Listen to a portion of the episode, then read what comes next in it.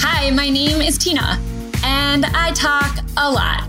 A lot. So I figured I may as well put these vocal cords to good use. You know what? This isn't my first podcast, but it just might be my last. See, my passions are probably not unlike yours. They're plentiful and kind of all over the place. I can hardly be defined by one area of expertise when it comes to my business. And I love things like wiener dogs, a good game night, and books. All the books. So honestly, it just made sense to brand me. This brings us to the show. Tina talks a lot. I think you may just get a kick out of it. Well, hello, hello. I am really curious. As you are listening to podcasts, I am wondering do you choose an episode based on the person on it, whether it's a guest or you're just going to listen regardless of what information they put out? Or do you choose based on the topic of that specific podcast? Are you too much? Is quite the topic, right? Now, just a disclaimer here I don't think anyone's too much. I believe you are who you are and that's who God created you to be. But I wanted to grab your attention. I mean, over my 41 years of life, I've often heard something similar to this you are too much. I mean, even the title of this podcast, Tina Talks a Lot, was once a jab that I heard over and over again that I talked too much and even got that nickname. And I decided instead of letting that, you know, maybe hurt um, who I am or change who I am, I turned it into my brand. I have truly owned it. And there are still times that every once in a while I'll be like, oh my gosh, you know, you're talking way too much like listen i learned that you know over the last uh, few decades uh, but i do enjoy talking. I i really like it but i also like listening as i said in my intro of my podcast every time every once in a while i do listen to people. Um, but you know owning these differences especially when they're highlighted or pointed out to you uh, it isn't easy to own them quite as much especially if someone is taking uh, taking a jab, making fun of you. And so I see people shrink down, uh, not be themselves if these things are pointed out.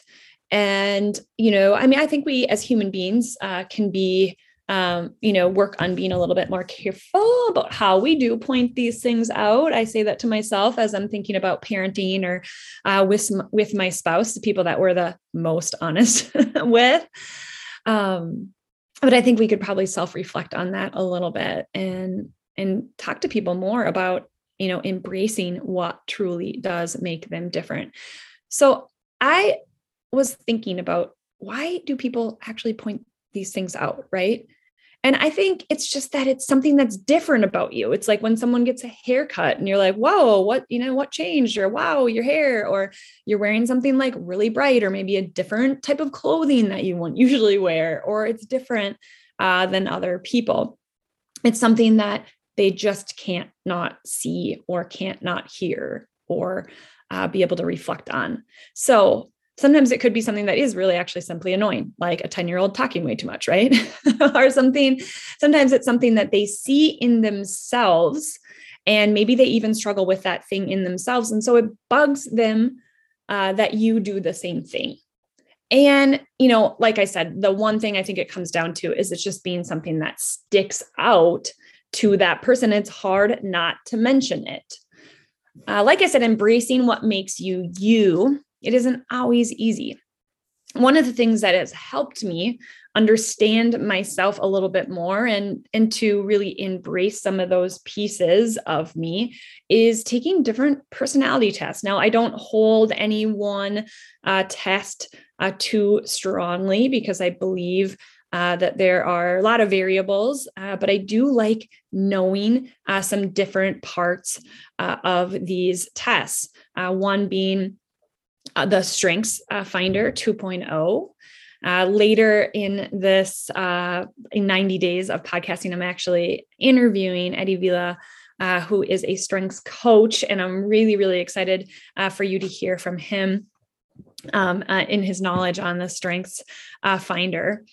I also have dove into the Enneagram. I don't uh, really like the, I have to say this, I don't really like the roots of the Enneagram of where they have come from. If you dive into that, it's a little bit, uh, but the actual um, presentation on the other side of the Enneagram, I do enjoy because it really has shifted uh, my relationships, my relationship with uh, my spouse and some of my really close friends, and for people to understand me even a little bit more and, and embrace who I am, who God created me to be. And then now I'm just diving into another one called Human Design. Again, uh, foundation of this isn't as wonderful as I would like, but I love um, the the results. And so there are test after test and you know thing after thing but finding a few that just kind of highlight you know who you are and who you can step in uh, to be more is great for one uh, strengths the root of the strengths finder 2.0 is amazing. So um, this is all about your brain. So there's no there's no cryptic stuff behind there. If you have questions about that feel free to message me. But um, strengths finder uh, solid solid uh, test to take. Uh, one of my top strengths is communication and so hello tina talks tina talks a lot it falls into my strengths it's something i should be doing uh, within my brand and within my life and um, yeah, and putting it in there and being unapologetic about it. So I have used a lot of these tools to help me become a better leader, to lead my team better so that I understand them and I understand how I lead the best. It helps me understand Preston and my hubby and how our uh, you know enneagram numbers work together how i can help him uh, with his strengths. We both have competition in our strengths so that that one's interesting. Um, and it's also helped me with teaching and loving my kids uh, for who they are. So not only these tools but just understanding like each one of them are so entirely different and i have learned that more and more since starting to homeschool them, getting to know them on an individual level because I have so much one on one time uh, with them. And even, you know, three on one time is still a time to be able to learn about them more than I ever had before. For example, uh, my oldest daughter, her name is Preslin.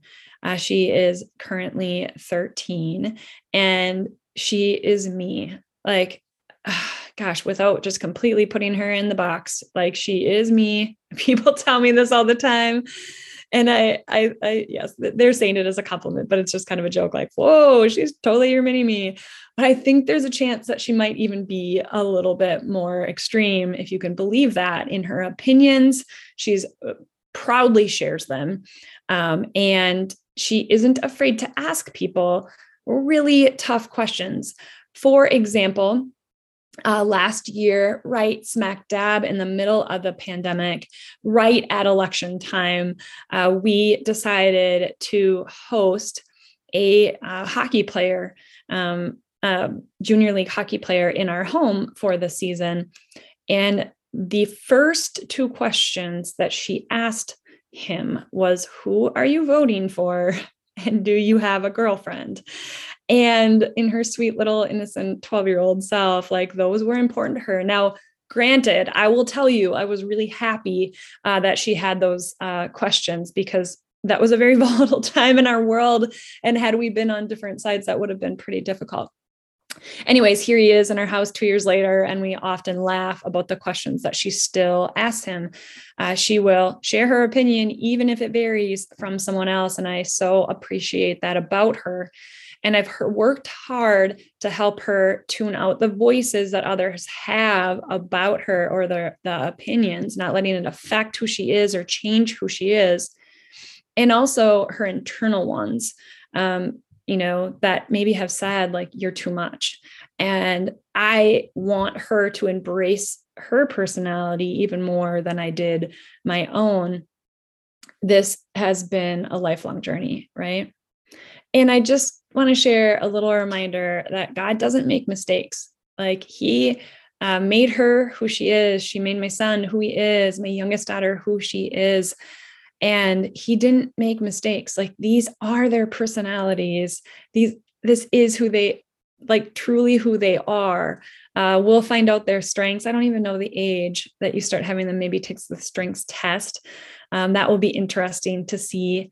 And really, I know we're going to just embrace it like crazy and, and, dive in and learn so much more about it. But uh, that all being said, if you've ever been told, you know, that you are too much, or if you've ever felt like you're too much, there's a chance that there's some really awesome gold there that that might be your cheat code if you listened to previous episode on uh, what's your cheat code and that might be truly the thing that will help you in success in life in personal and professional and i will tell you the people that embrace those crazy wild parts of your personality are the people you need to keep in your world. It has taken me nearly 40 years uh, to find, you know, people um, that have actually said this to me. Now, I have friends, you know, uh, high school friends and uh, younger friends that have also embraced this in me. So I'm not saying I don't have that, um, but more and more, I have found friends that just love me for exactly who I am. And so if you're on a journey right now, you feel like you don't have your people, I will tell you embrace, embrace, embrace who you are. And those people will come along. The confidence of you embracing who you are uh, will be the attractor, the magnet uh, of of the right people. Now, my last words here, um, they're a big one. I saw this uh, right as I was writing out all of this uh, show notes, and it just stuck with me. It's like one of those I like, I feel like I could have an entire wall in my office that I just stare at with all of these uh, different quotes, but this one is like absolutely one I just want to truly live by. And whenever I need the reminder that maybe I'm a little bit odd or outside the box, um, this one is what I'll be uh, listening to in my voice or my head is if you feel like you don't fit in this world, it is because you are here to create a new one. I love that so deeply, especially in this time of the world that we're sitting in right now. Now, tomorrow on the podcast, we have quite the guest. I am so stinking excited about this. Her name is Jessie Lee Ward. Uh, you can find her on Instagram as I'm Boss Lee. And if you want to talk about owning who you are, she has truly done just that. Uh, I think she's the top female network marketer in the world. I don't know. I think that's what she's uh, uh, claiming, which is amazing. And when you when you hear her show of the episode, I just laugh because she is just so much and so awesome and she owns it like crazy. So make sure you have subscribed to this podcast. Share it with others, especially those of your friends who maybe aren't feeling so awesome about themselves at the moment share it with them. I would love to spread the word about truly owning who you are, who God created uh, you to be. And I will see you back here tomorrow uh, with Jessie Lee Ward. Thanks for hanging out. Bye, guys.